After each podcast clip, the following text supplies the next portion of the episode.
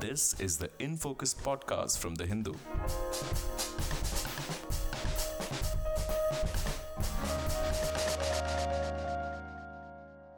Hello and welcome to another edition of the In Focus podcast. I'm your host, G. Sampath. As Israel continues its indiscriminate bombardment of Gaza, causing thousands of civilian deaths, it has continued to enjoy the unconditional military and political backing from the United States. And last week, as the US vetoed yet another resolution at the United Nations calling for a ceasefire, it found itself almost completely isolated on the world stage. Now, Israel has been the US's closest ally in the region for a long time, but President Joe Biden seems to be in somewhat uncharted territory in terms of backing Israel, even if it means potentially compromising American interests in the region. A few days ago, he finally said that Israel risks losing international support if it continued to bomb Gaza indiscriminately. We have made it clear to the Israelis, and they're aware, that the safety of innocent Palestinians is still of great concern. Does this statement mean the US is thinking of recalibrating its support for Israel? And what is the rationale dictating the Biden administration's Middle East policy? How is Biden able to square his proclamations about commitments to international humanitarian law in the context of Ukraine with his support for Israel's devastation of Gaza? And with the US launching a 10 nation force to counter attacks by the Houthi rebels in the Red Sea, is it at risk of getting dragged into a wider regional war? We discuss all these questions and more in this episode of In Focus, and we have with us Stanley Johnny, the Hindu's international affairs editor. Stanley, thank you so much for joining us. Thanks for having me, Sampath. So, Stanley, I was just wondering uh, on this whole topic of uh, US policy towards Israel. Can you give us a quick historical uh, background? Because it's been it's a very long association. It'll be interesting to know how it has evolved over the years uh, since the 1940s. It's been Israel has remained an American ally through and throughout. Even before the state of Israel was created in 1948, we discussed this in our earlier podcast. The United States had offered support for a Jewish homeland in Palestine. So apparently, the US Congress had ratified Balfour Declaration in the 1920s, uh, and uh, successive American presidents had voiced support for the Zionist movement whose goal was the creation of a separate Jewish homeland, preferably in Palestine. That's that's how Theodore Herzl put it, preferably in Palestine. Uh, so, and after you know when the state of Israel was created in 1948 May, um, the first recognition came from de facto recognition came from the United States, and it came in 10 or 11 minutes, if I am not mistaken. Within minutes, actually, the recognition came from Washington. Uh, but you know the strategic partnership which we see today that took shape only in the 1950s because you see the immediately after the war you had the cold war the early days of the cold war where in the case of west asia the soviet union was trying to reach out to uh, arab countries. And the united states was very cautious. The united states had excellent ties with saudi arabia but at the same time, in other Arab countries, for example, in Egypt in 1950s, there was this officers' revolution, and a socialist president took over in Egypt, Jamal Abdel Nasser. So the Soviets were trying to, you know, uh, exploit the emerging situation in the region. So the United States was very cautious; it didn't want to abandon the Arab world or, you know, let the Soviet Union to come and exploit the situation. But the Suez War in 1956 that changed America's calculus. So basically, the Suez War was launched by Israel with support from France and um, Great Britain without American permission. And the United Eisenhower was very much upset. So was uh, Khrushchev, the Soviet leader. So Khrushchev threatened to fire Soviet rockets into Israel unless Israel pulls back from Sinai Peninsula. And Israel eventually pulled back. But the you know, the American administration also realized Israel's strategic weight after this incident, after the Suez crisis.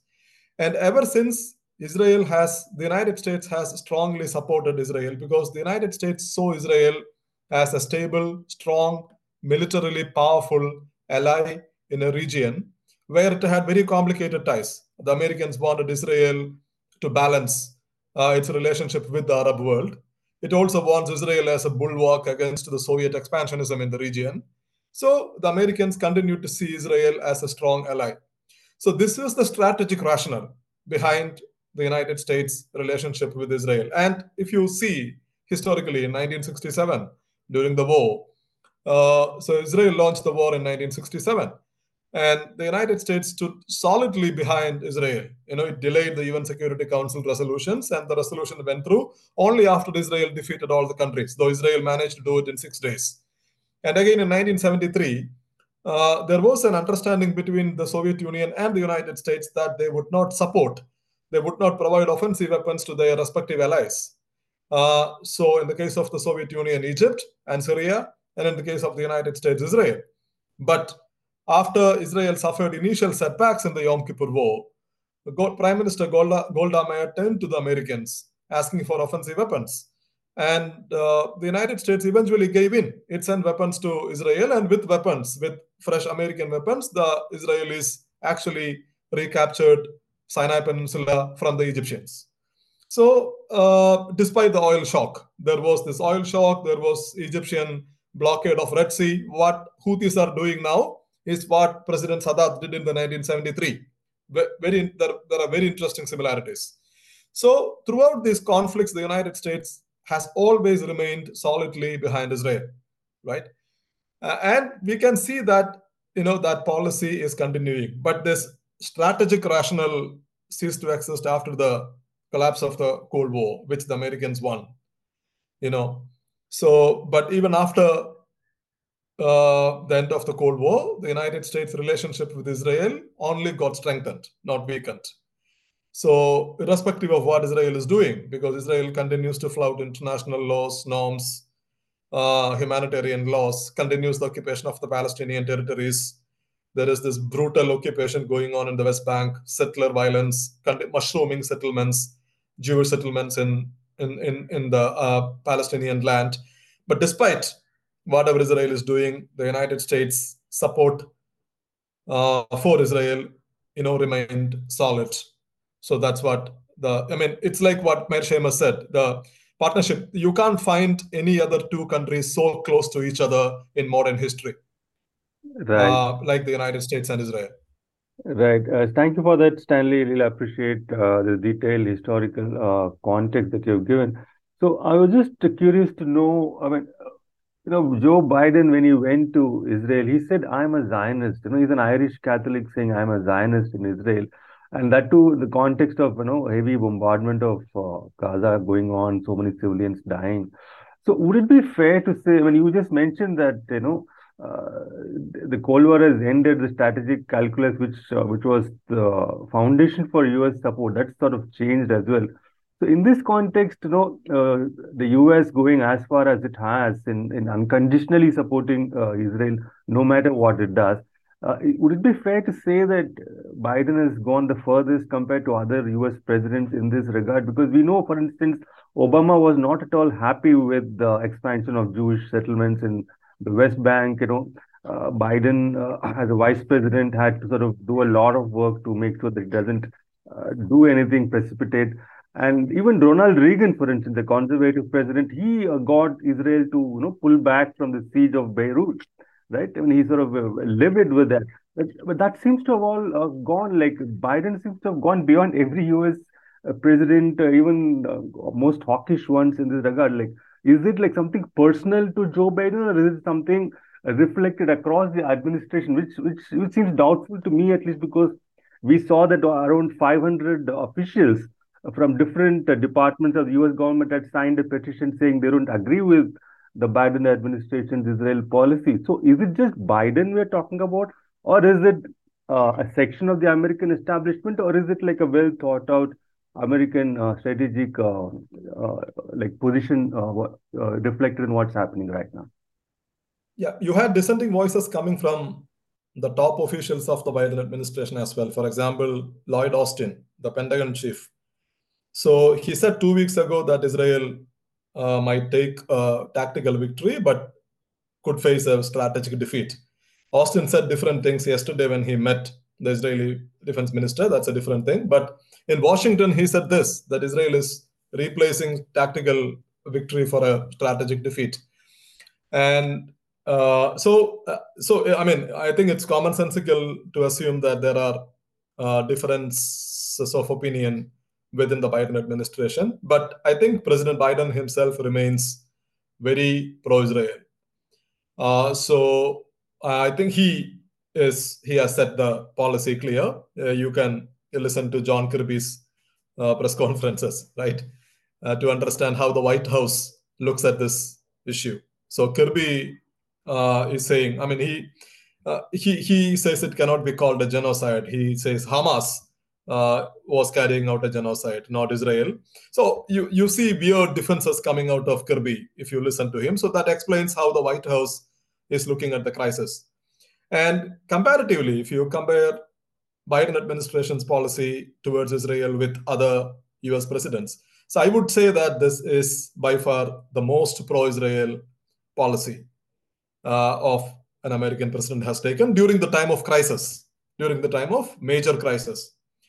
Uh, because, for example, if you yeah you talked about Reagan, yes, Reagan actually arm twisted the Israelis to pull back from Beirut in 1982. And in 2002, President George W. Bush, uh, so Bush asked uh, Ariel Sharon to withdraw from, uh, uh you know, uh, West Bank from from a military operation in West Bank without delay. And Sharon attacked Bush, calling him indirectly calling him Chamberlain, saying that Bush is trying to appease the Arabs. And Condoleezza Rice had reacted to that forcefully, saying that if the president meant without delay, if the president said without delay, that meant without delay. So they actually forced the Sharon government to pull back from one offensive military operation at the at the peak of the second Intifada. And uh, Bush had also allowed several UN Security Council resolutions pass that were critical of Israel. Obama stonewalled a lot of resolutions, but towards the end, even Obama let a resolution go through that asked Israel to freeze all the settlement activities in the West Bank. So you you look at and President Jimmy Carter, President Jimmy Carter had threatened Israel that he would directly establish a relationship with uh, the PLO if Israel is not ready to discuss the Palestine issue in the Camp, Camp David negotiations. And the Israelis actually did. They came up with a framework for peace agreement because both uh, Sadat, Anwar Sadat, and uh, President Carter had put pressure on Menachem Begin, who was a right-wing prime minister, who was a Likud prime minister. So successive American presidents had used uh, the pressure tactics because only matter of fact, speaking matter of factly, only the United States can put effective pressure on Israel, nobody else. But you look at Biden administration's policy, right? Immediately after the October 7 attack, Biden himself went there. He embraced Israel's military operation. And it's been, what, eight weeks? 20,000 people were killed in Palestine, a vast majority of them women and children. 90% of Gaza's population have been displaced. 90% of the 2.3 million people. And around 50 to 60,000 people have been wounded. And the whole Gaza Strip has been cut off fuel, water, medicines, etc., etc. Hospitals are being bombed. So hospitals are being bombed at a time when 60,000 people are wounded. And a vast majority of people who were living in northern Gaza, highly populated, densely populated northern Gaza, have been pushed to the south. And they are now living in uh, the UN set up temporary tents. So, what is happening in Gaza is an unprecedented humanitarian catastrophe the UN security, the, the United Nations itself calls it calls Gaza a graveyard for children and a living hell for everybody else. So this is an unprecedented crisis. And the Biden administration, which said foreign policy, its foreign policy would be centered around human rights, has not even called for a ceasefire. You look at the, you know, the contradiction. The same Biden administration that built a moral case uh, over Ukraine has not even called for a ceasefire. Even yesterday, Lloyd Austin was there in Israel and he said the United States continues to support Israel's right to defend itself. This is an unprecedented uh, support for Israel in, in, in, in the time of uh, an unprecedented humanitarian crisis. Right. And how do you read uh, Biden's recent public statement at a donor event uh, where he did say that Israel risks losing international support with its quote unquote indiscriminate bombing campaign? Does this mark uh, some kind of a shift in thinking uh, in terms of this unconditional support, or this is just a statement aimed at uh, maybe appeasing sections of his party or something like that? So Biden faces heat domestically, definitely, uh, because there are now multiple polls suggesting that uh, the young Democratic voters are so angry with Biden's handling of the crisis. His core voters are now moving away. Uh, so that's there. So, uh, and also even Democratic, the left flank of the Democratic Party, they are also continuously attacking Biden. So he has raised this criticism. I mean, publicly, he said that Israel risks losing international support. Basically, Israel doesn't enjoy any international support.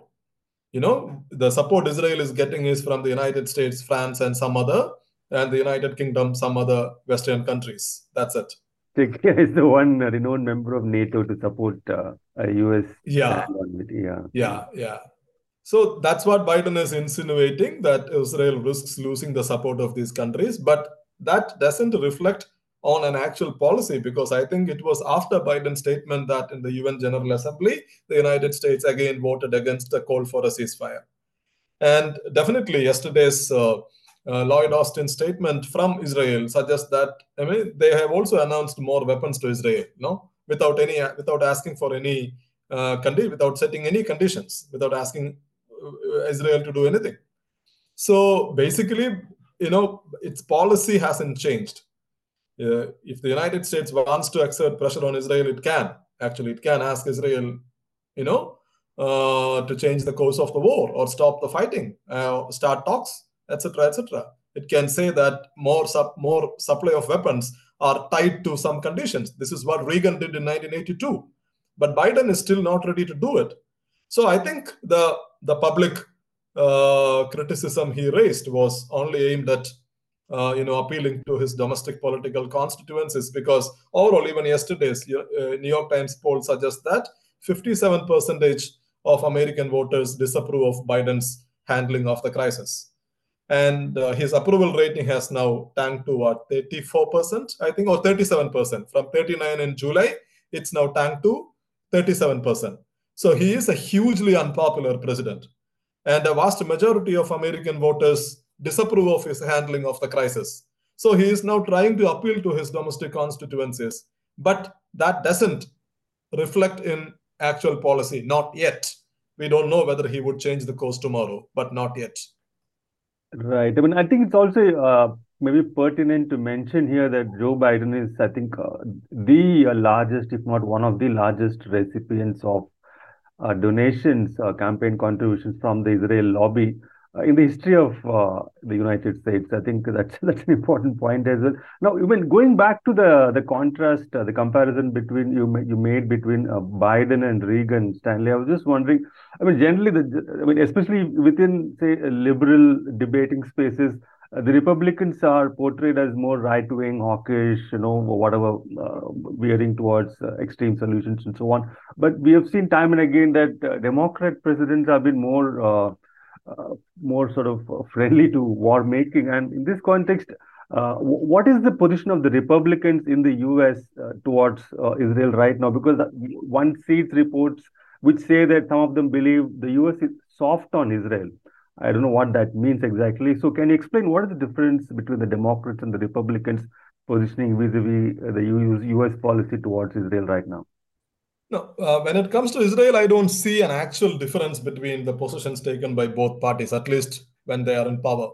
So the only difference you can see was when Jimmy Carter was in power, Carter actually put pressure on the Israelis. So he went a step further uh, to, to actually put pressure on the Israelis, Israel's right wing government, to get the framework for peace agreement done, which became kind of a blueprint for the Oslo process. So when Israel agreed to sign the Oslo process, at least the Israelis had a left leaning prime minister in Israel, and the world was also changing at that time in the 1990s. Soviet Union was gone, you know, a whole lot of new countries were born, and Israel was also under pressure. So the Israelis were willing to have a new, and it, there was first intifada happening inside the Palestinian territories. So Israelis were also open to the idea of having talks with the Palestinians in the 1990s. In 1970, late 1970s, that was not the case.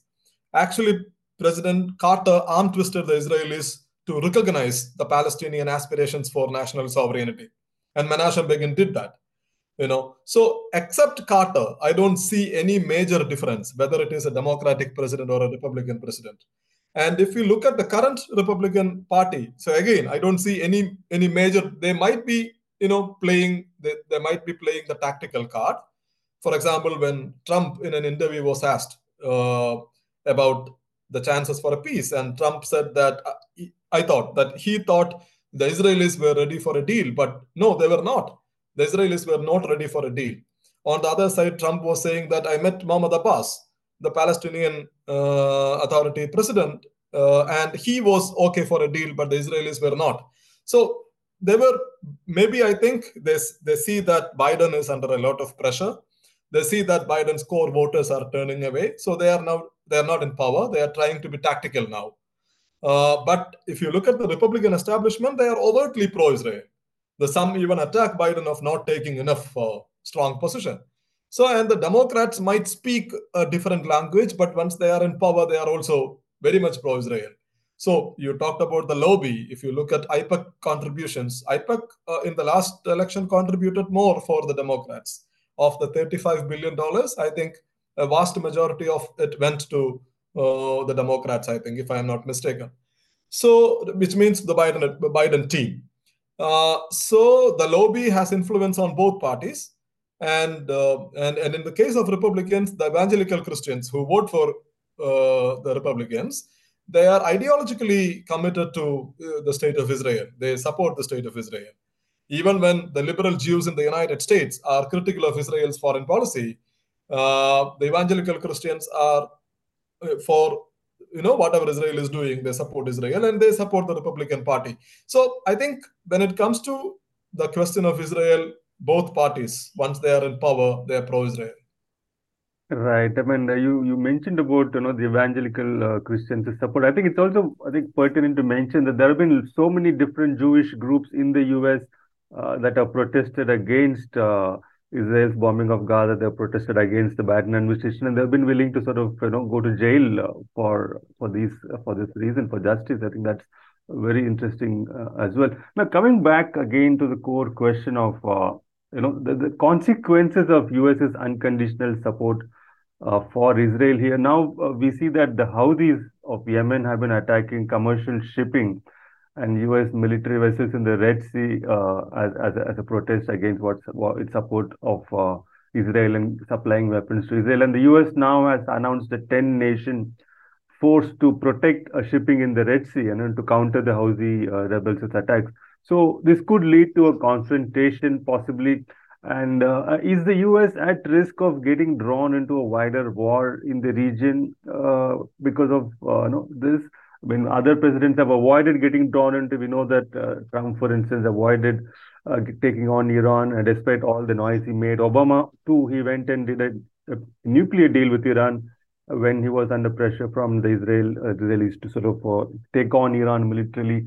But uh, with this particular kind of a scenario on Gaza and the US uh, in a confrontation with the Houthi rebels, which are uh, also proxies for Iran, is there a regional war uh, happening and US getting drawn into it? Is that a scenario you foresee? First of all, about the consequences of American policy, I think the United States is in a very difficult situation here because uh, you see the task force they have set up not a single Red Sea country is a member of the task force. Britain has announced to send uh, the Royal Navy. Australia has announced to boost its presence, uh, you know, and uh, Spain has said that it would support the task force, etc., etc. But not Saudi Arabia, not Jordan, not Egypt. Egypt is actually being hit by the Houthi attacks because the Houthi attacks, because of the Houthi attacks, the Red Sea traffic has fallen by 35%, which means Egypt, which is already uh, reeling under high debt, Egypt will see a major fall in its foreign currency earning. But even Egypt hasn't joined the task force.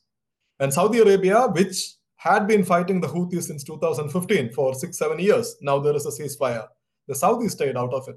So this shows the anger in the Arab world to the United States. And you can also see when the Arabs formed a committee to explore a solution for the Palestine question, the first country they visited was China. And they came to India. You know, that also shows they're, they're trying to send a message to the Americans. See how President Putin was welcomed in the UAE and Saudi Arabia when he visited the country. So this President Putin, Putin is the president of the United States has tried to demonize over the last two years, right? Trying to build a case. There is an international arrest warrant against him for war crimes. And see how he was welcomed in the UAE.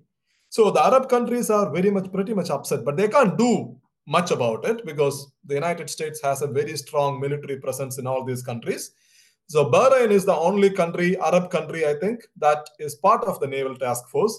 And Bahrain doesn't have any other option, right? This is a naval task force, and the United States Fifth Fleet is based in Bahrain. It can't actually stay out of it. So Bahrain is part of that.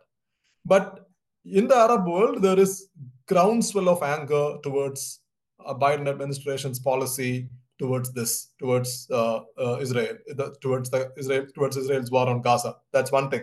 Secondly, um, you know, you asked about whether the United States would be dragged into, Uh, uh, uh, drawn into a larger crisis. So actually, the crisis is escalating because the Houthis initially they thought that the Houthis are only issuing threats, but you know they when they started attacking ships going through Red Sea, uh, so it became a major economic nightmare now for Israel, for Egypt, and for others also because this will uh, five, at least five global shipping giants had suspended operations to the Red Sea. So they will have to take the circuitous route around Africa uh, to uh, reach European waters. So which means shipping costs will go up, insurance costs will go up. So this is a major disruptor for global supply, global trade. So uh, what the United States can do here? This is the question. Arab countries are not cooperating with the United States effort to set up the naval force. But the United States has a strong naval presence in, uh, uh, you know, in the waters. Uh, but the problem is that what can they do? You know, one is to intercept the Houthi attacks. That is one thing. Second is to bomb the Houthi positions. Third is to launch a ground invasion. I think the United States would not do the third option. It doesn't want to launch a ground invasion in Yemen, which would be disastrous. And the second option is to offensive option is to start bombing Houthi positions. But the Houthis survived Saudi bombing for seven years, and, the, and, and Saudi Arabia is just across the border.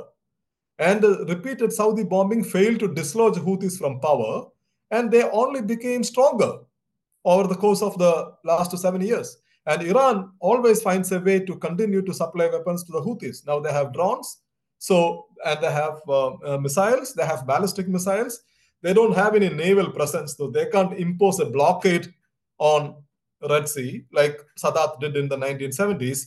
But their strategy is rooted in sea denial. So they can use their drones and missiles to deny the naval route to other ships, which is what they are trying to do now. So America, okay, they can intercept Houthi attacks, which they've been trying to do, but beyond that, they don't have any practical options before them. So this is a very tricky situation while at the same time, Houthis are actually escalating the conflict, turning Red Sea into a battleground. So, what they wanted, the Houthis wanted, is to put pressure on Israel indirectly to stop the Gaza operations.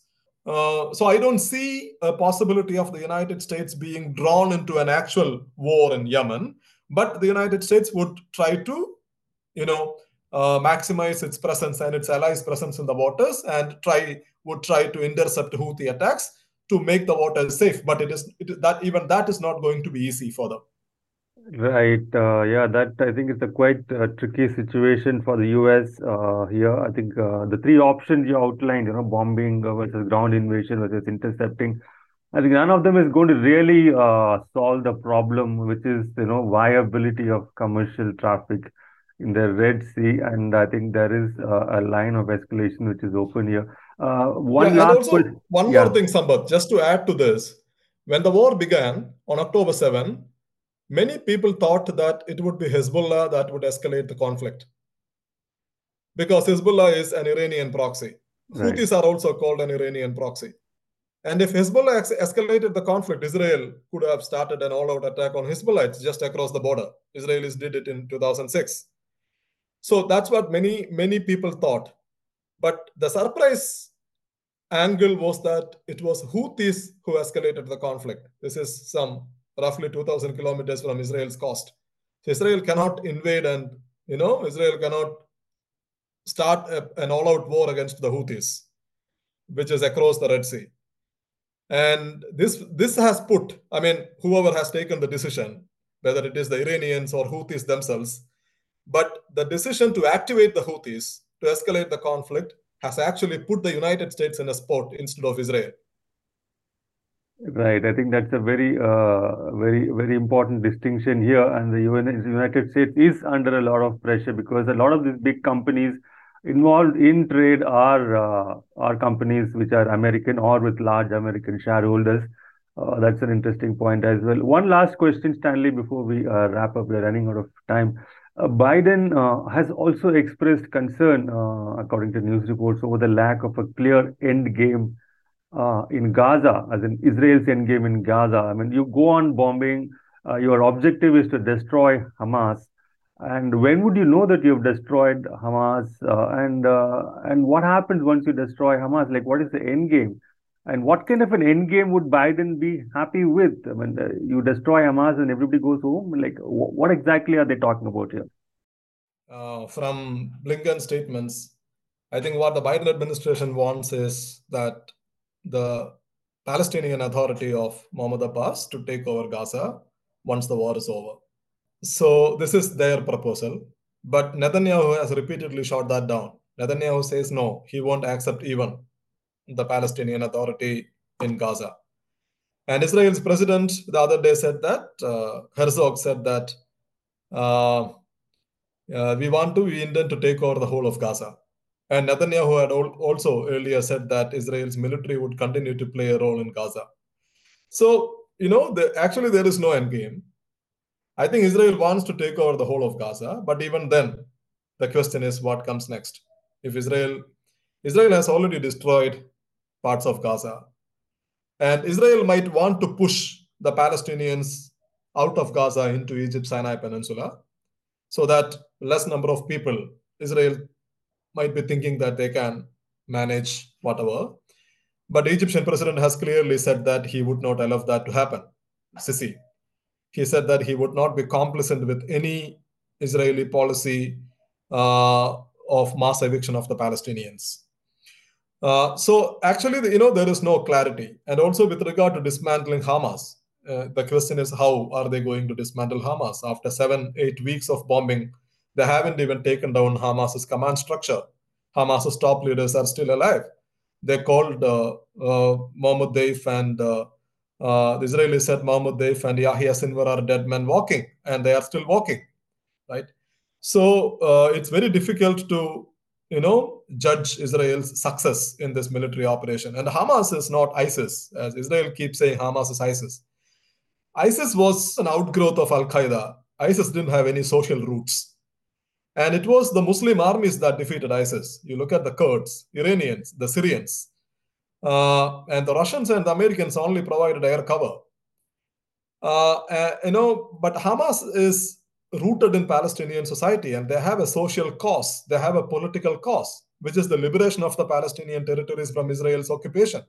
So, as long as the occupation continues, Hamas would survive in one form or the other, irrespective of whether Israel takes a military victory. So, Israel has set lofty targets for itself, and it is now struggling to achieve those targets. And I don't think that anybody has any idea about what an end game could be or what could be a post war Gaza situation is. Right. I think uh, from what you're saying, Stanley, it does look like uh, the end game, if any, is uh, to make the occupation a permanent one, which of course is, is not going to be easy at all as long as there are 2.3 million uh, Palestinians living in Gaza and which is where uh, there is uh, there have been efforts to sort of evict them, uh, push the north uh, to the south. I mean, residents of the north to the south, and then you know uh, to Egypt and so on.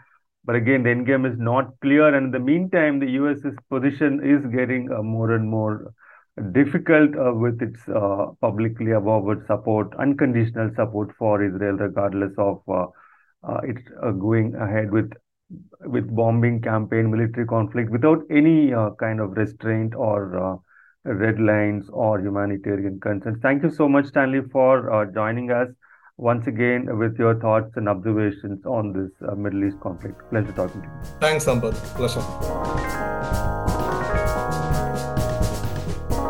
In Focus will be back soon with analysis of the biggest news issues. In the meantime, you can find our podcast on Spotify, Apple Podcasts, Stitcher, and other platforms.